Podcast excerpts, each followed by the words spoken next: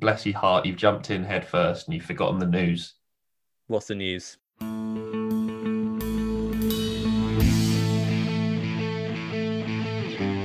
The Drop Back with Sam Lewis, Matt Burns Peak, and Joe Costanzo.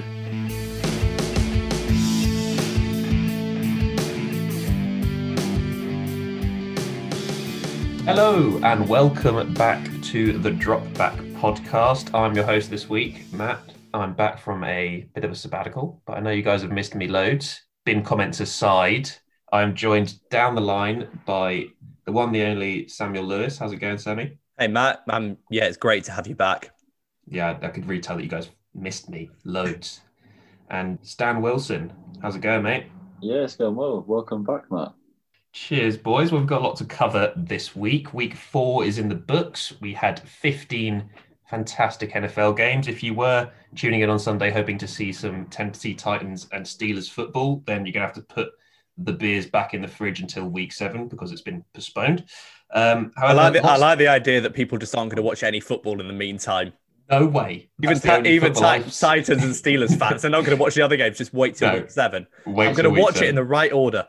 Yeah, as it was supposed to be scheduled. But yeah, first things first. Let's get into a bit of news and the possibly the least surprising firing of all time in uh, the Texans finally letting go of. I mean, if it had been any other organization, it would be not surprising at all. But because it's the tech, the Texans, and they actually did it, Bill O'Brien is a gone man. What do we think of that one, chaps? I think it's great news for like Deshaun Watson, his career as a whole. Like he's just signed a massive contract to keep him tied to Texans through like a number of years, and he was never going to win anything with Bill O'Brien there.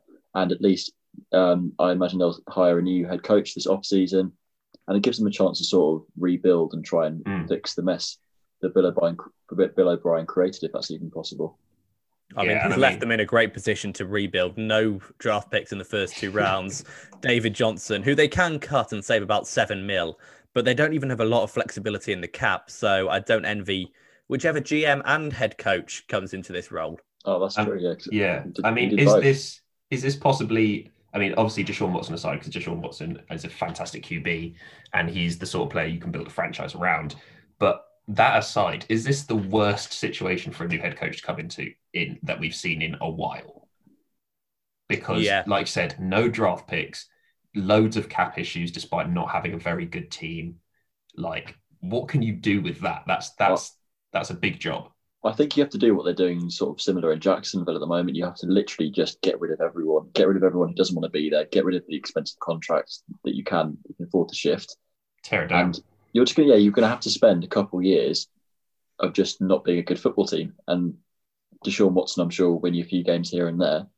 But apart from that, they're gonna they're gonna really really struggle for the next two years, and then whoever their new head coach and new GM is.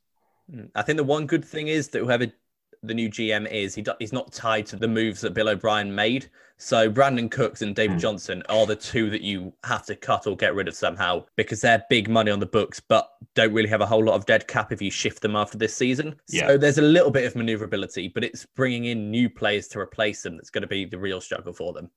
Yeah. Do you think that um, Brandin Cooks could be a potential trade target for one of the um, one of the higher teams looking to push for the playoffs?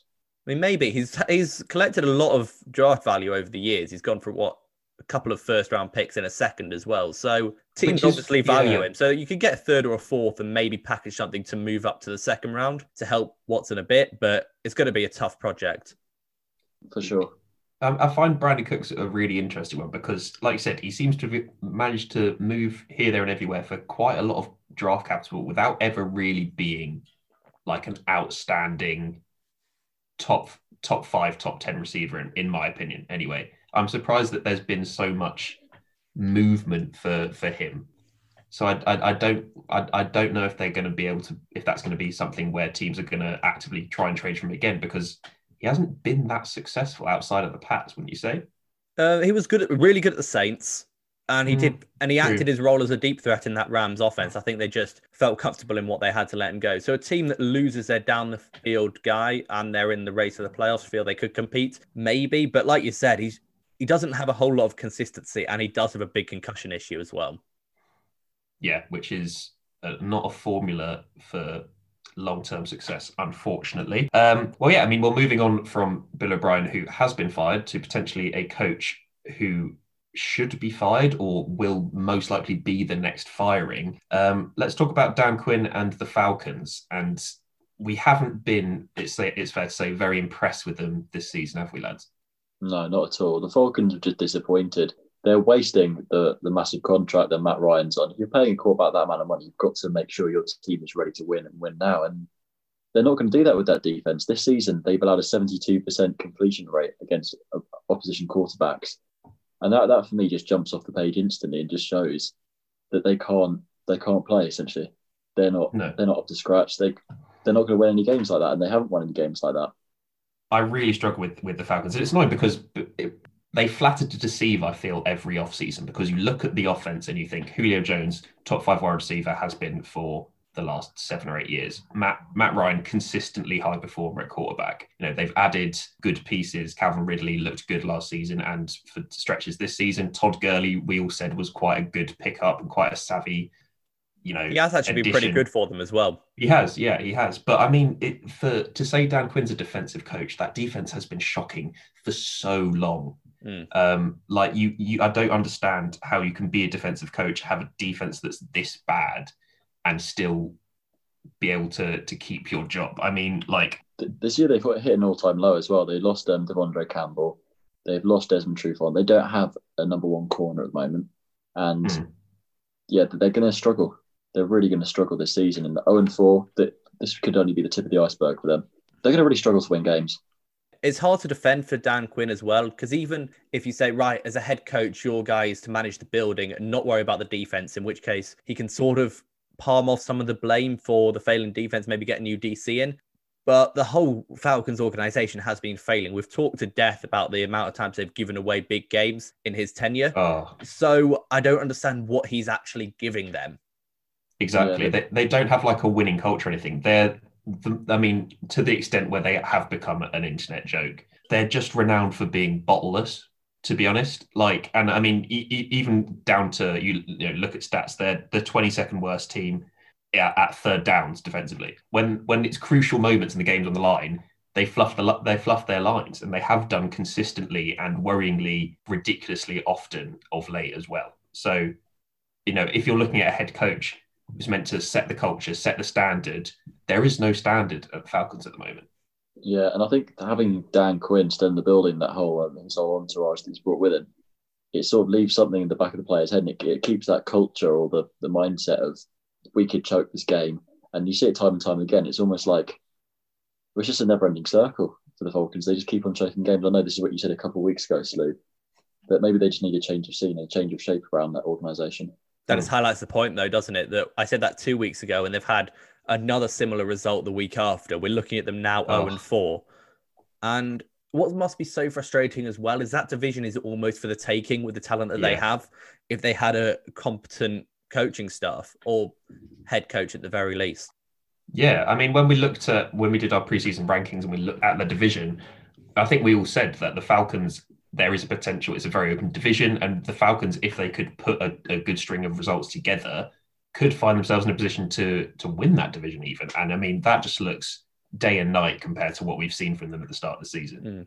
And similarly, we also said the same thing about the Texans as well. Joe was yeah. the only one. I remember I was ridiculing him when we he said that the Jags were a significantly better team than the Texans, and we were not having that at all. We basically all said that they were eight and eight as a floor, probably push for a playoff slot. And do you think that's probably the reason why O'Brien is the first one to go, maybe before Adam Gase? Oh yeah, yeah, for sure. It's because of the fact that despite the fact they've got an elite talent in Deshaun Watson, they still haven't been able to win games. I do think Adam Gase will. I think hmm. his time will come. The the Guys are less pleased about it. I can't. I can't. I genuinely can't, without smiling, talk about. It's bad because it's a man losing his job. But I, I genuinely. but at the same time, he's affecting fifty-three men and more's careers. So true. If it's one true. man versus fifty-three plus whatever the practice squad number is at the moment, you can't have that much sympathy for him, and he's had enough chances. Yeah, and oh, it's just yeah. painful to watch. It just makes football boring for an offensive offensive coach to make football boring, you have to try really fucking hard. Um, he really has. He's ruined the career of Sam Darnold, which he came he came out of USC as like a promising QB prospect. Some had him touted as the, the number one. Yeah, as the number one guy, but he's just he's he's had nothing of a career so far because of Adam Gase. It's just sad to see. And it's hard to tell how much of that is Gase and how much of it is Darnold just not worth the hype. Matt, I know you're against it. And the, the thing is, he has shown these flashes, but all sorts of players show flashes throughout the time, and then you expect them to take that next step. I think Hmm. people are clinging to these flashes, saying, look, this is who Sam Darnold can be. Whereas all the evidence, yes, it's skewed by Adam Gase, points to the other direction, unfortunately. he reminds me a lot, Sam Darnold, of you know we we said this in coming out. They were very similar. Him and Josh Allen, another quarterback that we're going to obviously talk about in a bit more detail shortly. But they seem to show these flashes when the play breaks down that you know they can make a, the really difficult throw, or they can they can you know thread the needle and they can improvise and adapt and, and extend the play. But we haven't seen enough from Sam Darnold of performing when it's you know the play goes to goes to plan. The- Well, the- then the- maybe that is the issue. Maybe you're absolutely correct that it's impossible to perform to a high level while operating inside of Adam Gase's system. And it's when Yeah. he improvises and does things off kilter that he is able to provide those flashes. Yeah, one thing I've noticed on tape from that and that Adam Gase offense is the fact that he hasn't created it to be friendly for like a what is well, in my eyes, Sam Darnold still plays like a rookie quarterback. He hasn't created an offense to suit him. He hasn't given him like the easy check downs, the dump offs, the little outlets to help a young quarterback. It's it's not helping Sam Darnold, and they're not going to win Mm. football games with it. Yeah, and they've also put them in so many situations when they're in third and long, and it's obviously pass situations. Matt, I remember you talking about this when he was at the Dolphins. The amount of Oh. times he'd just do draw plays or run up the middle on second and long for Honestly. absolutely no reason, and the amount of times you're in third and seven, third and eight, it, you can't succeed doing that. when you're watching your offense play and it's a third and long and you see a draw play, how soul crushing is that moment of just abject giving up of just like, yeah, we're not we're not even going to try and get the first down. Let's try and get three yards for our punter.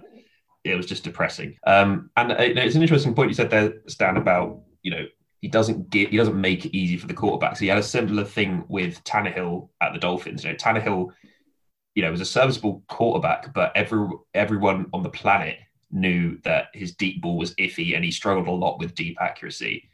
Yet Adam Gase had him quite often going for early deep shots, and then we'd end up in third and long, and then people start pointing fingers at the quarterback, and it's like, well, hold on a second. If you're designing plays where it, you know, it's touchdown or literally no check down, mm. Yeah, and you've got a quarterback that that can't make those throws, Yeah, the deep shots that Tannehill takes now are off the play actions on early downs when it Exactly. seems like run situations. So I don't know. It just seems strange that Gase, for all his expertise and experience, hasn't grasped how to call an NFL offense. Hmm. What's been clear over like the last couple of seasons is the fact that the most successful offensive minds are the ones who can tailor their scheme to their quarterback, not picking the perfect quarterback for their scheme. And Adam Gase clearly hasn't been doing that from what you just said about what he's done with Tannehill when he was at the Dolphins, from what he's done with Darnold at the Jets. He's not a good offensive coordinator because he can't do that for his quarterback. And that's hmm. the prime reason why he needs to be fired. Yeah, 100% agree. Well, let's move on and talk about, you know, maybe some offenses that that are functioning and, you know, I think we mentioned in terms of teams that we've been surprised by, the Panthers have looked pretty good so far, chaps, have they not? Have. Teddy Bridgewater's been everything that the Panthers hoped he would be and more. He's obviously recovered from the injury that he faced when he was with the with the Vikings. Now he's leading a he's leading a Panthers offense. He's looking incredibly confident without um, Christian McCaffrey in there. And I I feel like with the Panthers, well, obviously the the big chat around the Panthers, we weren't expecting a huge amount from this season. And, you know, Christian McCaffrey goes down and you suddenly fear, oh God, what's what's this season going to end up like? But you know, to be fair to them, they've held their own. And, and watching their offense, it does feel like, like you said, Teddy Bridgewater seems pretty comfortable in what they're doing.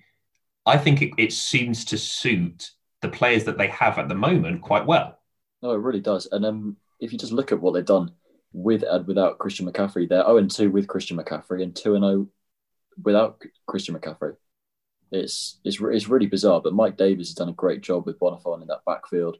They had a great, great performance against the Cardinals, and the wide receiver corps too is highly, highly underrated. Mm. Robbie Okay. Anderson, particularly, has been surprising in that one. Yeah, Robbie Anderson's had a great season so far, and he's had he's formed a great chemistry with Teddy Bridgewater. Yeah, tell you what, he has no idea what Sweet Caroline is, but he can. He's he's looked good catching the football. Um, And I, I mean, I've got to hold my hands up. When they signed Robbie Anderson, you know, having had some experience of him obviously playing in in the same division as the Dolphins, I didn't, you know, I wasn't particularly. I thought he was okay, but he's he's really impressed me so far this season, uh, and he, he's showing that he can be that like big receiver that that, that the Panthers need.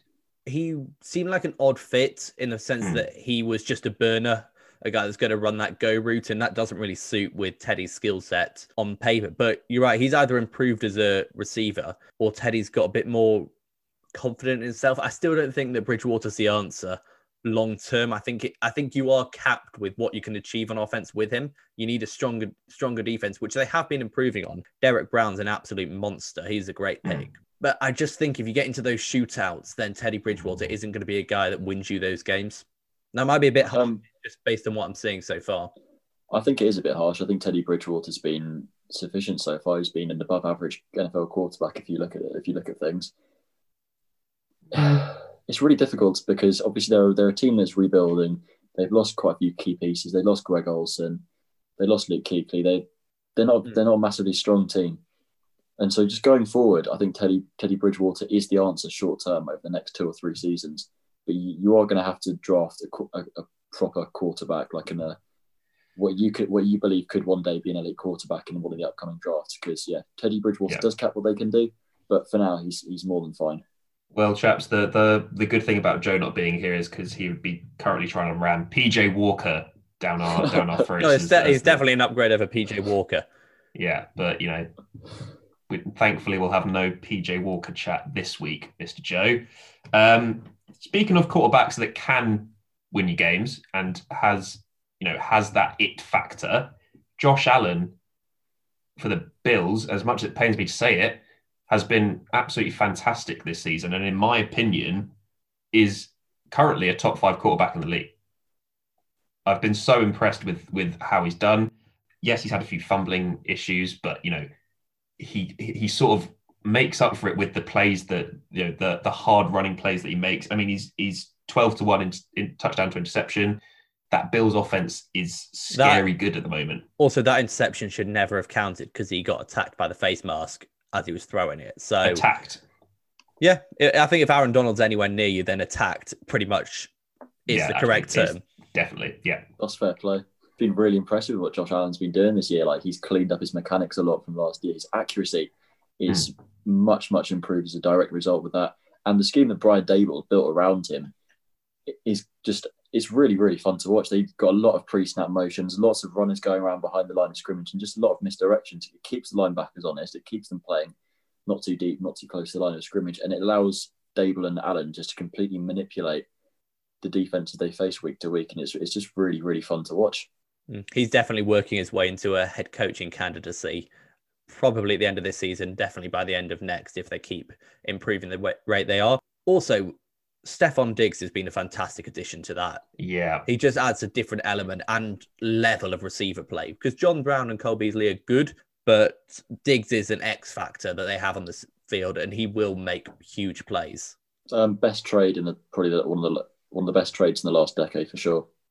He's just had an instant impact on the field. He's that number one threat they just didn't have last year. Like John Brown's great, Cole Beasley's great, and they they've continued to like deliver for the Bills. But yeah, they just lack that number one target, and they've got that in Diggs, and it's really showing up on the box score at the moment. Hmm. The frightening thing Yeah. about the Bills is if Josh, I don't want to criticize him because he has been so great, but there are things that he can work on to get even better. Like Yeah. watching him, and I'm not talking about level of play or anything because he's obviously been far superior, but some of the mistakes he makes are quite Carson Wentz esque in the way that he holds onto the ball that little bit too long, trying to make a play that isn't quite there when he should really just throw the ball away. He Yeah. knocked himself out of field goal range a couple of times against the was it the Raiders they played this week. Yes. Yep. And there, I think there was a dropped, um, he tripped on a drop back or something like that and tried to hand the ball off when he really just got a fall on the ball and lived to see Yeah. another play. So if he cleans up that mental side of the game a bit more and stops trying to do everything, then the sky's the limit for Josh Allen. Yeah, and those are things that will come with time as well, because this is only like his third season in the league, is it? And Yeah. yeah, his third season in the league, and it'll just come with time. And yeah, he's got a bright future ahead of him. Yeah, I mean, I must admit, when they traded for Stefon Diggs, and you know, again, it was something we covered in in the our pre uh, season previews, um, I was unsure of how that would work. The the Diggs Allen connection because there were still those question marks about Allen's accuracy. accuracy but I mean, completely fair play to both of them. Stefon Diggs, like I said, looks like an absolute game changer, and, and Allen's accuracy is much improved. So, you know, you can't really argue with it, to be honest.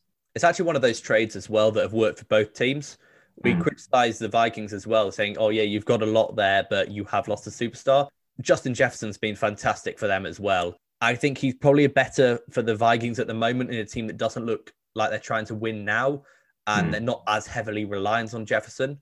Whereas I think Diggs is better suited for the Bills, where he's the guy, and Yeah, they're, exactly. they're in that situation where Josh Allen's in that rookie win, rookie contract window, and they feel they can make a serious shot at it. Yeah, absolutely. I mean, the, I mean, with the Vikings, their defense, as you guys spoke about previous weeks, is an absolute sieve. So you, you can't really blame Justin Justin Jefferson and stuff for that. But you know, like I said, Justin Jefferson's looked really good. Potentially could have been a, a sneaky good pick for your Oogles, Mister Mm. Slew. But uh, I don't think there's been an issue with Jalen Reagor. When he's been on the field, it's been good. I mean, a torn thumb ligament is not really, it's a freak accident kind of thing. It's not something that can be Hmm. how hard do you have to be typing to tear your thumb ligament? That is good God. You got to be. I think you you're got be typing that wrong. space bar. You got be Yeah. whacking that space bar pretty hard. yeah, sending really angry email. Mm. I think that I think that constitutes a team that Stan was r- wrong about because if I do remember correctly, the rest of us picked the Packers in that division, and Stan was certain that the Vikings would win the NFC North. Uh, I was wrong. I thought I, I thought the Vikings with, with another year like in that offense and that scheme would just have a have an absolute year for themselves. But yeah, I didn't. Unfortunately, Stan, Yeah. the cheese the cheese has come home to roost, my friend, and you. Yeah, uh, I, I I underestimated the strength of the Packers, and I'll hold my hands up and then I'll admit that. But yeah, the Packers have been outstanding. To be fair to them. Maybe it was Kevin Stefanski, the secret ingredient in that Vikings offense. maybe, Yeah. maybe. it I think I think it's because the fact they're permanently playing from behind that it just damages their play style. Yeah, that is tough. they're one of the. They are hundred percent one of those teams that you know, if they're not in control of the clock and the ball, they're gonna struggle to to respond Yeah. to quick scores, aren't they? Their Wait. entire their entire offense is literally just on Dalvin Cook's back. To be honest, But that shows the issue with that sort of offensive scheme anyway. yeah, That you, if you can't play from ahead or behind, then your scheme or your way of coaching isn't good enough. or your quarterback isn't good enough. Yeah. which I think is the situation they've got in Minnesota at the moment with um, Kirk Cousins. well, doesn't Stan doesn't like that. I don't.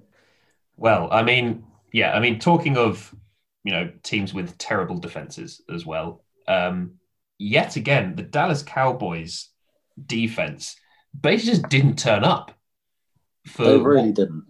like they might as well just stayed on the fucking bus. They were absolutely appalling this week. What did you guys think of it? Um, Daryl Worley may be one of the worst cornerbacks I've ever seen in my entire life. He spent the entire um, he spent the entire sixty minutes of game time just getting schooled by Odell Beckham. Hmm. Like that, that's how it ended up. And then you, when it gets to the point that your top corners are Daryl Worley and Trevon Diggs, you know you've got problems. I mean, to be fair to to be fair to Trevon Diggs, I mean, rookie. He is rookie, isn't he? Yeah, he was the, he Yeah. was- Yeah. came out this came out this week. This not this week, this year. Um, yeah, we probably wish he didn't come out this week. Um, yeah, I mean you, that you do have to sort of give him a little bit of a leeway because he's been thrust into that starting role with a minimal preseason, minimal preparation. It's it's a tough gig, but I mean, as a unit, that Cowboys defense has just been awful. I mean, like you said, Odell Beckham absolutely tore him to shreds, and on that that fifty yard um, touchdown scramble, I mean. We, watching it, we even called it out. I mean, the over pursuit was just horrendous. It was it's like schoolboy defensive errors leading Yeah, to these big plays. I mean, to be fair to them, they're missing Leighton Vander Esch and like they're missing Byron Jones, who they lost in free agency. But I'm not Yeah, sure how much just- of a help that was. I think Leighton Vander Esch is pretty overrated after his rookie year. He did most missed tackles in the league last year. He's, Mm. No, he's I- not as, I- he's not actually as good as people think he is. No, I mean in, in terms of the fact that you've got a backup linebacker on the field, it's obviously not going to be experienced. Whether you rate Leighton Vander Esch or not, Yeah. it was really clear that defense was just inexperienced Mm. and didn't And- know what they were doing. It also may have been a mistake moving Jaylon Smith into that Mike linebacker role because he looks worse than he ever has done. Oh, This he looks Doesn't look comfortable. Doesn't looked look really comfortable bad. at all. I don't know if he doesn't know the scheme well enough and they're just better off having him in that see ball, chase ball kind of role, but something's wrong there. And maybe they shouldn't have paid him over Dak Prescott. Maybe, maybe going in, that shouldn't have been the answer. Ooh. Oh, Dak, yeah, just flipping onto the other side of the ball. Dak Prescott has looked absolutely phenomenal this year. He's thrown for 450 yards in three straight games, which is an NFL record. And some of the throws he made in, in the, that game against the Browns were absolutely phenomenal. Um, there was a throw to Amari Cooper. I think it was in the, Laser. fir- in the first quarterback. There was a, it was um, one high man, and the safety was came crashing down. He trying to jump, trying to jump the route, and he just he fit it in the window between the cornerback and the safety, and it was just Yeah. absolutely phenomenal throw. And he's he's he's been delivering throws like that on the money time and time again. I guess the worrying thing as well is that he's had to, right? Like they've been in positions where they need to score super, super quickly so often Hmm. that you Yeah. are seeing him put up these incredible numbers. And I mean, fair to Dak Prescott can only do what what he can do. It's on the other side of the ball to to sort it out because the Yeah. Cowboys' offense has looked pretty good in spots. I mean, they have been. Yeah, I think they've been helped out by the fact that defenses have been playing almost conservatively in second Mhm. half of games, but don't take away from how well Dak's been playing. The issue is you look at this the box score and it seems like a reasonably close game. But up until with like three minutes left, the Cowboys were never in this game. And then the moment they were in this game, they decided to not tackle Odell Beckham Jr. and he put them straight back out of the game again. Yeah, and Yeah. part of the reason part of the reason of that is because they just can't run the ball because of the fact they're they're they're playing from behind quite a lot, and the O line isn't what it used to be. Their their right tackle at the moment, Terence Steele, absolute gar- garbage. They I think they brought in Brandon Knight Brandon Knight to replace him halfway through the game, exactly the same. They're honestly they're like they're like turnstiles for like when they're guarding Dak Prescott, and they're not allowed to they they're not able to release Zeke for for the yards that he could ha- he could potentially put up in a game because they're permanently from playing from behind. In um, Sunday's game, they had 55 rushing yards in the first half, which is absolutely unheard of for a Cowboys team. it does seem like with these their O line struggles, like we've for it seems like quite a while now associated the Cowboys with you know strong O line play and and having they they had for a period possibly the best O line in the league. So to now be in the situation where, like I said, it is like a revolving door at times, and and they can't get the run game going. I mean, I'm not surprised that they they find themselves in struggling situations. Yeah, they need to rejuvenate that O line quickly because that's that's what that's the what underpins their entire offense, and without that, they are nothing. Hmm. I mean, their I mean- D line hasn't been much better either, especially No. the D tackles. Like the Browns gashed them, and that was even after Nick Chubb left the game. So, absolutely no excuse for that game. That was the game that they, looking at the matchups, what the Browns do well, they probably should have beaten the Browns. I mean, Matt, I know you picked them to win, but on paper, they are a more talented team, and those are the games they need to be winning if they want to go far this season. Actually, to be fair, they probably only need to win five games. Yeah, I mean that's the other part of this is how much of an effect is the fact that the brow that the um, Cowboys are struggling so much, especially on the defensive side of the ball.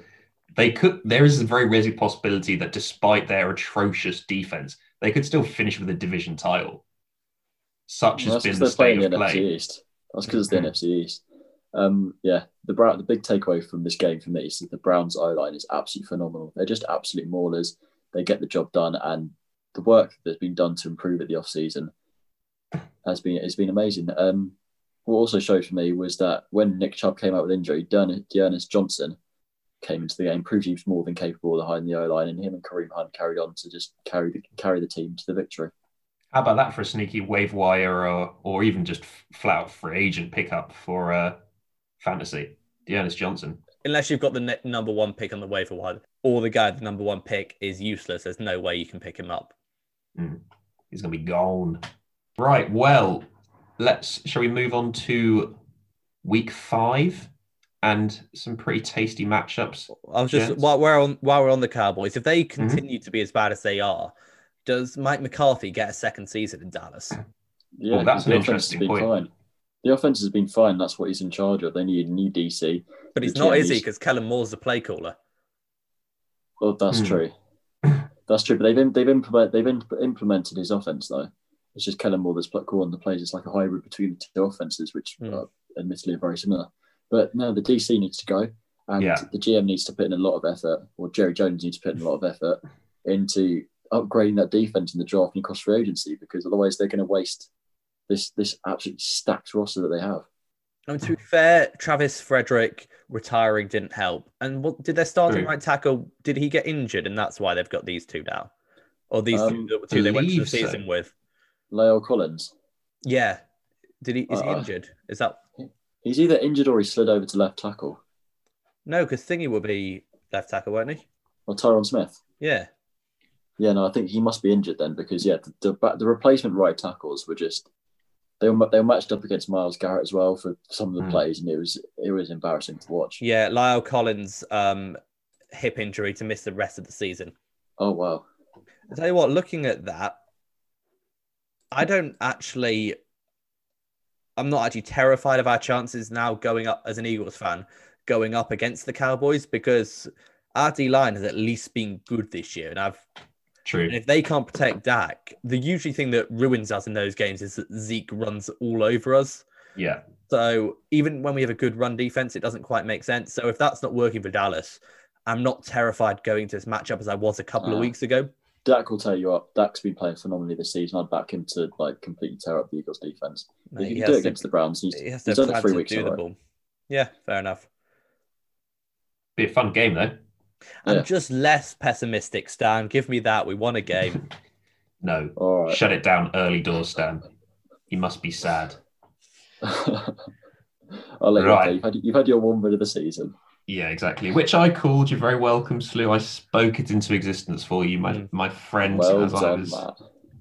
So Stan, yeah. you're being very condescending for a guy whose team is only one tied game ahead of the Eagles. Ow. Hey, we've got pot- we've got potential in the future though. You've just got a team with no cap. Brap. and to be, to be fair, at at least our issues are fixable. Our issues stem from the fact that Cliff Kingsbury keeps on calling play calls that involve swinging the ball to the left and then to the right and then back to the left again, rather than using the deep threats that we have. So that's easily fixable, and he said he's going to fix it. Said that- How's it, how's it, how's it Yeah. fixable? Because he's done that for two weeks in a row now. yeah. Hey, he said at a press conference, he said he didn't really know why he was doing it. So That doesn't- how does that fill you with any confidence? That, is No, that what you're right, actually Stan. said? Yeah, you've completely won this that's argument. genuinely what he said. he said, "I don't." Really I was calling plays. I was calling plays in an NFL game, and I didn't really know why I was doing it. To be honest, Just- I just shut my eyes and pointed at one. yeah, just shits and But I gigs. the same one over and over again. It was literally just swing passes out to the like on over screens and stuff. It was painful Run it to again. watch. Yeah. Run it again. Same run play, again. just flip it, mate. They'll never see it coming. That's what it was like. It got to like Nice. thir- it was third and long or something in the fourth quarter. We were behind, and he decided to sc- call a screen pass to DeAndre Hopkins or something like that. It's just. I'm guessing. I'm guessing that honeymoon period is is fully over now with Cliff, Cliff Kingsbury for you, Stan. Um, I'm not going to jump to conclusions. I'm going to He give. has him got a nice week. house, so maybe give him another few weeks. we don't know he That didn't makes rent that house just for the draft. If he's rented that house just for the draft or for that for that one Instagram picture, then Slew, he's a baller. like he's a baller. It's, it's definitely his house. But you no, we're saw playing, the fire pit. yeah, we're playing the Jets this week though, so that's a perfect game to try and like throw the ball downfield. Maybe. I mean, it's an automatic dub, is what it is. Um, Maybe, please, please, please. please.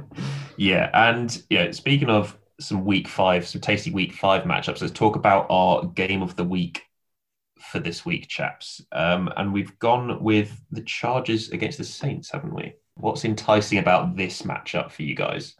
Justin What's- Herbert is enticing about this matchup. He is fun Correct. to watch. He is, and I hate it because I was so, I was so certain that he was not going to be good at, at the NFL level, and he is. And Maybe if jo- maybe if Josh Allen had had his breakout year last year, we would have been a little bit higher on Justin Herbert. potentially, I don't know. I don't know. The thing that really just stood out to me when he was at Oregon was the fact that he was a he was a one or two read guy. As soon as he went through his reads further and further, his footwork got worse, his accuracy got worse, and he really struggled against some really weak defenses that he shouldn't have. But he's clearly corrected that this season. The only thing that I would say is that he only threw he only attempted 25 passes in his in his game against the Bucks on Sunday, completed 20 of them. But what's going to happen when he's going to have to throw the ball more in a game now that Austin Ekeler's injured? Will he still be able to put up Hmm. the same results? Just just throwing that out there. Yeah, I mean that We'll is an find out. interesting one. When when because obviously Ekeler will be a, a big miss. They have got some capable backs behind him. Um, you know, Josh Kelley's been been really good. Um, but yeah, it will be. int- I, I mean, I kind of hope that this game becomes a bit of a shootout because it would be nice to see, you know, Herbert in that situation, like you said, Stan, having to throw the ball more. Um, and I mean, it's not out of the question with with the two offenses that these two teams have. Obviously, you know, there's obviously we've still got question mark about Brees and his sort of arm strength and stuff, but Kamara Kamara's looked great so far this season. Um, so I think there's quite a few sort of fun pieces on both offenses here. Yeah, I think it's what's going to be really hard for the Chargers, perhaps, is the fact that Bryan Bulaga is currently questionable. His backup Storm Norton is also questionable. Great name. Yeah, you've got you've got you've got Trai Turner who's also questionable, and you've got Mike Williams who's also questionable, and that's Mm. that's instantly that's a lot of their offense that's instantly just perhaps out for the game. And if, if they can make make the game on Sunday, then great. But if not, then I worry. I'd worry a lot for the Chargers. I know. I take um offensive linemen being questionable with a pinch of salt at this point of the year because it seems that at least four or five for every team is in that state. So it's hard to know what questionable really means. If they're yeah. questionable at the beginning of the week, they're usually usually all right. But and with the Mike Williams thing, Herbert was throwing absolute bombs to people I'd never heard of before. So That is true. Mike Williams doesn't worry me as much as those two tackles that you mentioned. Yeah, yeah, that's true. Um, and also, he stopped forcing the ball to Keenan Allen as much, which has improved his stats a lot. He's fallen into, well, over the first three weeks of his career in the NFL, he fell into the typical rookie trap of just forcing the ball to the number one receiver, to the star receiver that is Keenan Yeah. Allen. And he let he almost, I think he was third or fourth in the league in targets, but he was nowhere near that in terms of reception receiving yards. And that, yeah, just shows that he's been t- been forcing the ball in. But he, he stopped that now. And he was, yeah, he was 20 of 25 on Sunday. So good on you, Justin Herbert. Also, one of the other criticisms of him coming out was that he just throws these short passes in the bubble screens. He was showing that he not only does he have a big arm, he's got a lot of touch on it and can Mm. hit those receivers in stride deep down the field. So it has been impressive, but like you said, he's a rookie, and there've been a few ugly turnovers as well. Yeah. But I think that's to be expected, realistically. Yeah, I do think it's quite unfair criticism of him. I, I, I was guilty of it myself.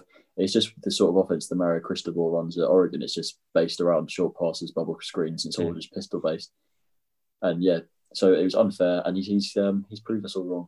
Also, it's easy that when you see a prospect that you don't necessarily like, it's easier to find all of their flaws. Yeah. Um, I th- I think the prejudice the prejudice for me behind in Justin Herbert is just the fact that he was he was highly touted for like three years. He was in college, and it just and he never stood out on the stat sheet. And obviously, I'm not I'm not an Oregon fan. I don't really watch much Pac-12 football, and so just seeing a guy who was touted as the next big thing in the NFL not put up numbers, it just. Hmm.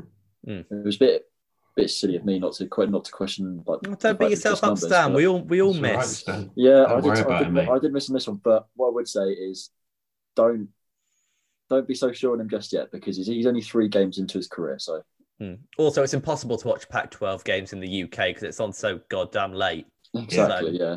Fuck's sake, Pac 12. Why can't you put your schedule to suit the UK audience for once? Why can't you move to the East Coast?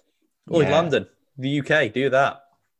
That, I mean, I have no idea how that would logistically work in any way, shape, or form, but how fun that would be. yeah, we'll have What if the entire versus Washington Pac-12 in London. Entire Pac 12 in London, week in, week out at Wembley. Or On- the Spurs, or the Spurs. the Spurs Stadium. Oh, okay. Yeah, we'll Yeah. have the entire Pac-12 in the in the Spurs Stadium. I'll, I'll they've got a something down. cool, uh, cool pitch. If you didn't know that uh, slides out, so they've got an NFL pitch underneath. I didn't know if that was new news or not.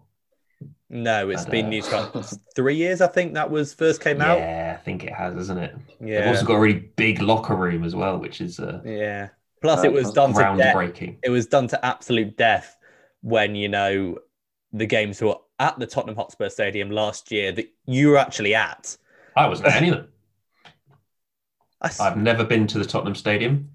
did I just go with Joe? Were you not there? Yeah, you didn't invite me. You fucking. We wouldn't have not. Inv- we wouldn't have not invited you. Are you sure you yeah, weren't no, there? I'm, I'm actually a pretty key ingredient to that whole social dynamic. Um, no, I must, I, I, I must have, uh, I must have been away or something. But no, I, I, I didn't go. I didn't go, and I regret it to this day. Do you know what else you regret? Pitting the Falcons last week because let's get into our Matt, can I have a drum roll. No, is the answer. I tried. Pick 'em standings. And God. in last place with a record of 40, 22, and 1, which isn't bad, It's a winning Joe. record. to be Is honest. Joe? No, it's not. It's Matt. Ah. I'd bite my hand off for it to be Joe. Well, you're only one win behind him. He's 41, 21, and 1.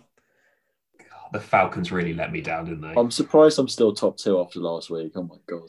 You're top two, comfortably top two. You actually had a better week than Joe did. You you are 44, 16, and 1. Have it. And you're only one, you're only one point off the lead. 45, 17, and 1 is where I'm standing at the moment. I've dropped off top spot for the first time all season. Nah, no. You First hate year, to see it. first year you're wrong about Herbert, then you're wrong about the games. It's it's tough. It's, it's starting to snowball a bit here, Stan Boy. What what watch your mouth, Flo. Don't you'll go you'll come to regret this. No, it's already re- all right. My my comeuppance is happening in the fantasy league. Yeah. Yeah. Mr. Owen four. Oh God. Uh, it's not been good. It's not been It's not, not been been a fun time for Slew in the old fantasy. But yeah, so there it is, guys. Tune in to watch the uh, Chargers against the Saints. It'll be somewhat of a banger. I mean, I personally think the Chargers could nick this. To be honest, um, Yeah, I agree. They're a really good one and three team, and I still wasn't that keen on what Drew Brees did against the Lions. They put up 35 point, but his arm still looks Trez Withered. noodly. Trez Noodley. Um, Stan? I'm I don't know. I, I kind of want to delay my pick to see uh, like about these injuries and stuff, but Well, You can change your pick before the game. What's your gut No, he instinct saying can't. to you now? uh, I don't know. I want to say Saints, but Chargers. He's unsure. I think is the consensus. I'm unsure. Right. I'm, then- I'm really so we'll just we'll just lock in Saints for Stan now. Then that works for us. Well, I think that will do it for this week, then, guys. Thank you so much for listening at home. If you did enjoy our content or you do enjoy our content, then please check out our socials. It's at the Dropback on Instagram, at the Dropback on Twitter, and at the Dropback UK on Facebook. Also, check out our website, thedropback.com or .co.uk. Um, and recently, our main man Stan did a fantastic interview. Stan, do you want to quickly hype your interview for me? Yeah, yeah, sure. Um, I recently got the chance to interview with the head coach of South Coast Spitfires, a um, flag football team. Uh, coach Gavin Hart gave me an interview, and I just questioned him about how he found the, the club and the direction he's going in with the future of it, which is very exciting. Awesome. So, yeah, make sure you check out Stan's interview. It's a fantastic listen. Thanks so much for listening. And I've been Matt, I've been Sam. I've been Stan. And we'll catch you next week. Bye. See ya. The Drop Back with Sam Lewis, Matt Burns Peak, and Joe Costanzo.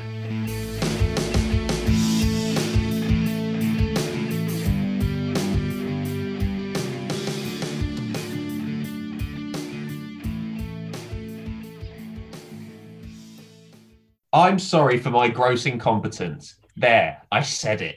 Happy now.